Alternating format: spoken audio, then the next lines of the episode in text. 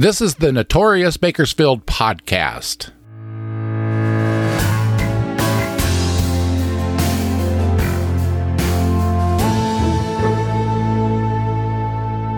I'm Robert Peterson, the host and creator of this podcast that takes a look back at some of Bakersfield's most notorious crimes, events, and characters.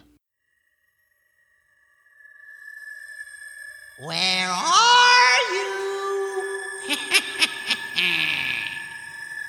If you're looking for cheap chills this Halloween season, the Notorious Bakersfield Halloween Tour is for you. This self paced audio driving tour will take you to crime scene locations in southwest Bakersfield. For $20, you and your friends will learn about this town's most disturbing crimes while you're at the actual location. To purchase this year's Halloween tour, go to notoriousbakersfield.com and click the Halloween tour link. Or visit the Notorious Bakersfield social media pages on Facebook, Twitter, and Instagram.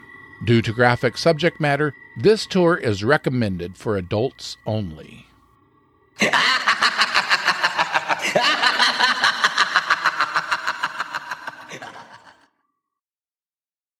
Welcome to another episode of the Notorious Bakersfield podcast. This past Saturday, I went to George MacArthur's Strange Museum of Oddities and Wonders. It's a fascinating collection George the Giant has. It's open every Friday and Saturday for the rest of October. Admission is $7 per person.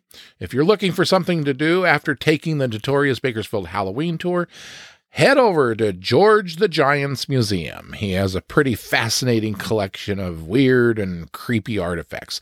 This year it's located at 7104 Golden State Highway. Go check it out. Now, an update on a past episode. Remember Melee at Juvenile Court? I covered the story back in May of this year. I was recently contacted by a family member of Mr. William Rigdon. Um, he was the bystander in court who wrestled Walter Riley, the gunman. While Mr. Rigdon grappled with Walter Riley from behind, Riley fired the gun into his own chest. The bullet passed through Riley's chest, exited his back, and entered Mr. Rigdon's chest. Walter Riley died. However, Mr. Rigdon survived his injuries and kept the bullet as a memento. This relative of Mr. Rigdon sent me a picture of that very bullet, the bullet that killed Walter Riley and nearly killed Mr. Rigdon. I posted these pictures on the Notorious Bakersfield Facebook page, so head on over there and check it out. It's pretty fascinating. About 1:30 in the afternoon of Thursday, May 18th, 1972, Marjorie Minier was busy cleaning out a closet at her house at 5817 Olive Drive. The phone rang. Marjorie picked it up. A man in a friendly tone told her he was a stockbroker and he was going to stop by her house to drop off some paperwork for her husband. Marjorie said that would be fine, she'd be home. A few minutes later, less than 15 minutes, the doorbell rang. Marjorie answered the door. Standing on the doorstep was a well dressed man in his early to mid 30s. He was wearing a dark suit and carrying a briefcase. When she asked for the paperwork, the man reached into the briefcase and pulled out a pistol. Startled, Marjorie jumped back. The man pointed the gun directly at her and walked into the house. He immediately told Marjorie to turn around, to not look at him. The man pulled Marjorie's hands behind her back and bound her wrists. Instinctively, Marjorie looked over her shoulder. The man struck her on her forehead, telling her again not to look at him. She apologized for disobeying him. At this point, the man took some bed linens and ripped them apart. He blindfolded Marjorie. He told her he wouldn't hurt her if she did exactly as he told her. She promised him she would. The man whisked Marjorie out of her Olive Drive house and into the back seat of a waiting vehicle. This is Kidnapped from Olive Drive.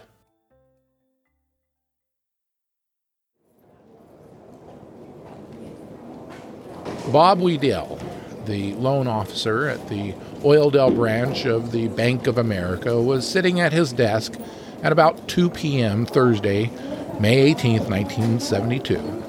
Wedell was reviewing some documents when the phone on his desk rang. It was the bank receptionist telling him he had an important call on hold. Wedell answered the phone. The caller asked to speak to Glenn Menier, the Bank of America branch manager. Wedell told the caller that Mr. Menier was in an important meeting and wasn't available to take phone calls. Caller spoke slowly and deliberately. Do not call the cops. Tell Glenn Menier that his wife has been kidnapped. She's being held for $50,000 ransom. This should be in denominations of 5, 10, and $20 bills. Wait by the phone for another call with further instructions.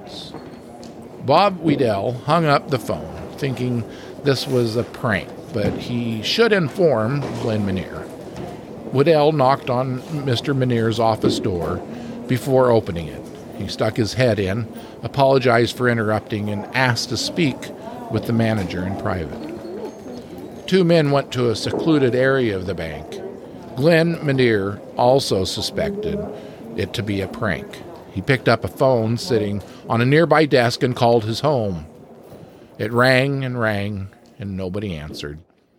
The two men decided that Menier should go home right away to check on his wife to see if there was anything out of the ordinary at his house.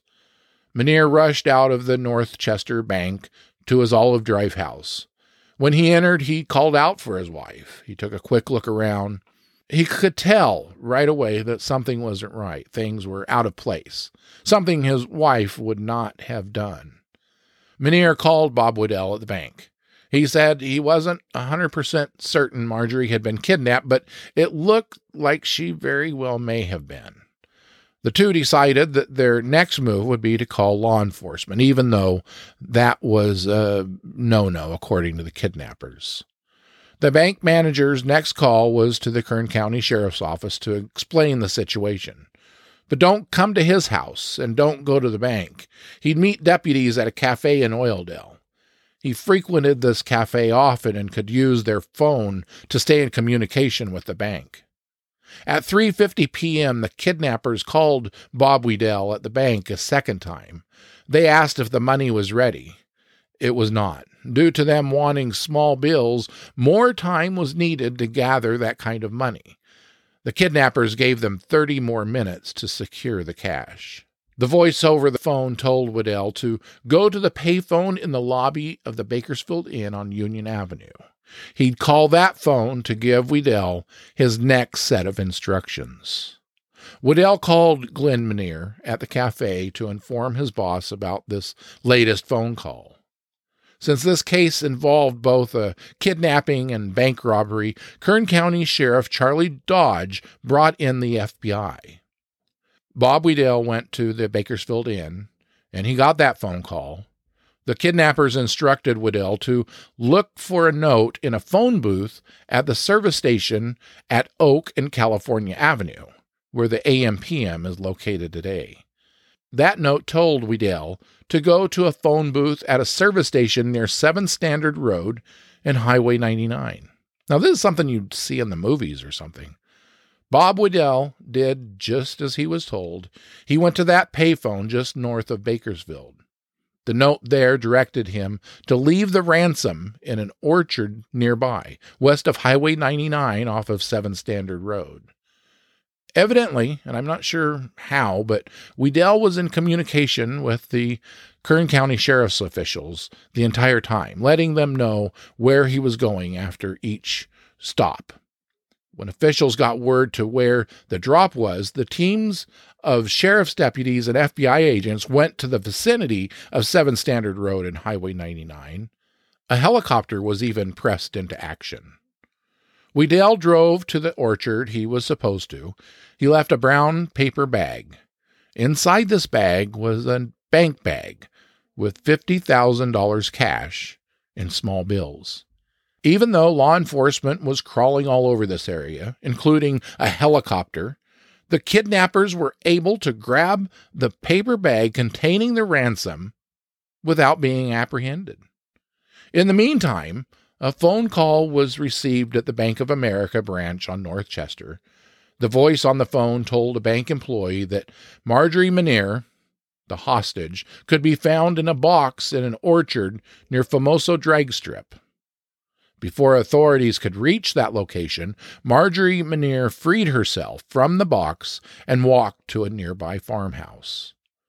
Surprisingly, after over four hours of being held captive, Miss Manier was in relatively good condition.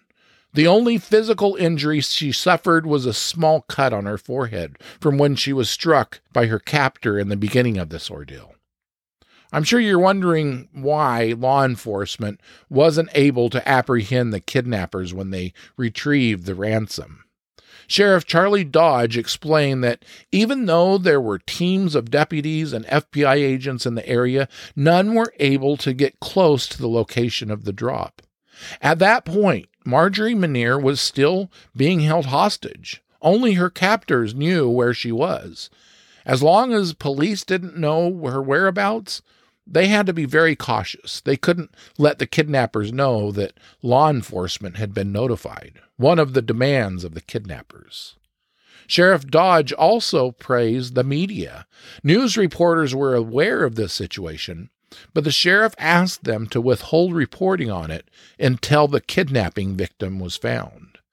And the news media honored that request. As I said, besides the cut on her forehead, Marjorie Manier was mostly unharmed. The following day, she and her husband sat down with a reporter from the Bakersfield Californian. Marjorie recounted how she was captured in her house, how the man struck her when she looked at him. She said there were two men who drove her around Bakersfield for four hours while the ransom money was being obtained. She remained bound and blindfolded on the floorboard in the back seat of the vehicle. Marjorie claimed the only time she feared for her life was in the very beginning, when she was first kidnapped. Marjorie Manier only briefly saw the one captor when she answered her door, so she was unable to get a physical description of either man. She did describe one man as having a gruff sounding voice, while the other man had a pleasant, soothing voice. At one point during her captivity, the men gave her a sip of soft drink. On June 1st, 1972, less than two weeks after the kidnapping of Marjorie Manier, the Kern County grand jury indicted a Thousand Oaks bartender for the crime. His name was Robert Carlton Highfield. At the time of the Bakersfield kidnapping, Highfield was out on bail for a similar crime in Visalia. He and three other men were charged with kidnapping a nine year old girl. She was the daughter of a prominent car dealer. Now, here's an odd twist to this story. On June 15th, while Highfield was sitting in jail, an almost identical crime occurred in Buttonwillow. A banker's wife and daughter were kidnapped for ransom in that small Kern County town. Two suspects were apprehended in that case and evidently didn't have any connection to this Oildale case. I guess it was the thing to do in 1972. Almost a month after being arrested for Marjorie Manier's kidnapping, the charges against Robert Carlton Highfield were dropped. Two independent witnesses with no connection to the accused criminal claimed he was in Visalia when Marjorie Manier was kidnapped. The Kern County DA had no choice but to dismiss the complaint against Highfield. Robert Carlton Highfield did go on trial for the Visalia kidnapping case. He and his three co defendants were found guilty. He was sentenced to life in prison, but it looks like he was eventually paroled. He died in December 2020. I know you're wondering, like I am, what happened to that ransom money? The $50,000 paid for Marjorie Manier's release. It doesn't appear any other suspects were ever charged or arrested with this crime. And evidently, somebody became $50,000 richer. So who says crime doesn't pay? On a personal note, this Bank of America branch is where I opened my first savings account. I remember walking into this bank with my mom and opening this account. I remember the teller writing in my bank book my deposit and balances.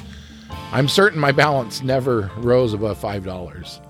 Every time my mom and I would drive by this location, I'd always point out my bank. Bank of America no longer has a branch at this location, but the building still stands. Its address is 1700 North Chester, on the northeast corner of North Chester and Linda Vista. Thinking back, I remember opening the account, but I have no memory of ever closing it. So Bank of America probably owes me $5. Resources used for this story the Bakersfield Californian, the Tulare Advanced Register, and findagrave.com. I'm Robert Peterson. Thank you for listening to this episode of the Notorious Bakersfield podcast. I'll be back next week, next Tuesday, with another Notorious Bakersfield story. Have a good week.